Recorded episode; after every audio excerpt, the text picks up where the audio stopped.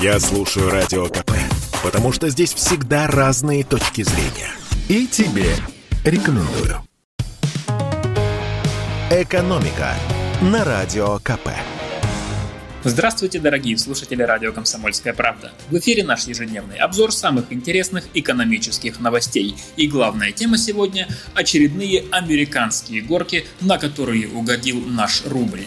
А ведь еще совсем недавно казалось, что 77 рублей за доллар – это очень много. Именно до этой цифры опускалась наша валюта на прошлой неделе. Потом, правда, немного приподнялась. И вот в понедельник новый провал. В течение дня курс доллара подскакивал выше 79 рублей рублей. Такого не было с позапрошлого года. Курс евро превышал 89 рублей. Это рекорд за год.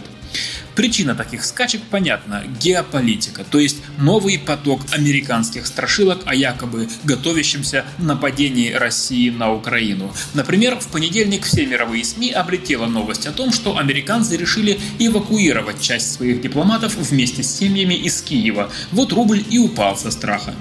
Как объяснил нам главный экономист рейтингового агентства «Эксперт РА» Антон Табах, рынок реагирует на слухи, а не на события. Но если убрать вот этот весь информационный информационный фон, то для рубля все достаточно неплохо. Скорее всего, рублю особо падать уже некуда, особенно при нынешней цене на нефть.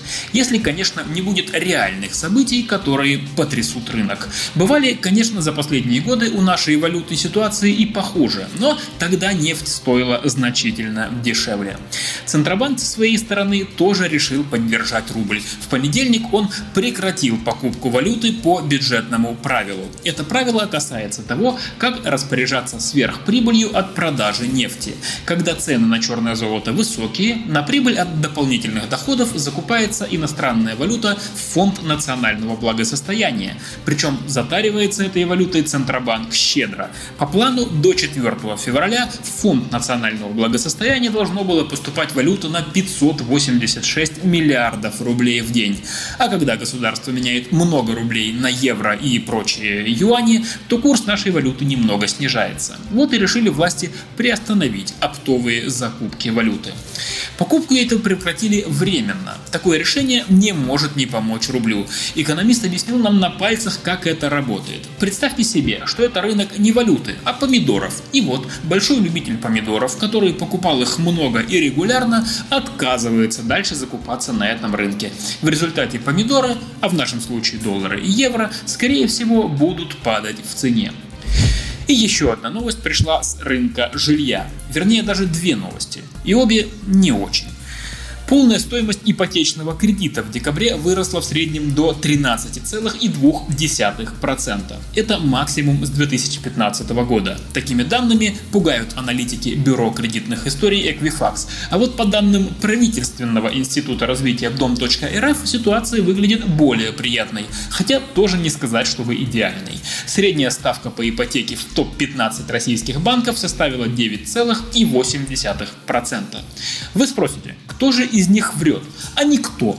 Средние ставки предложений банков, о которых говорит Дом.рф, это те ставки, по которым ипотеку дадут более-менее идеальным заемщикам с хорошей кредитной историей, а для неидеальных процент будет выше. А вот полная стоимость кредита, о которой говорят в бюро кредитных историй, ну та, которая 13 с лишним процентов, она включает еще и дополнительные затраты, которые нам добровольно-принудительно навязывают банки, типа страхования квартиры или жизни заемщика. Но, как ни считай, а ипотека дорожает, вслед за ключевой ставкой Центробанка. Отсюда логичный вывод. Спрос на ипотеку будет падать. И этот процесс уже начался. Как рассказал нам член Совета гильдии риэлторов Москвы Роман Вихлянцев, в столице максимум одобренных кредитов пришелся на начало декабря. Заметим, что при всем при этом разговоры про возможное снижение цен на жилье затихли еще осенью. Застройщики жалуются на резкое подорожание стройматериалов, которое не позволит им снизить цены и даже грозят просто снизить темпы строительства.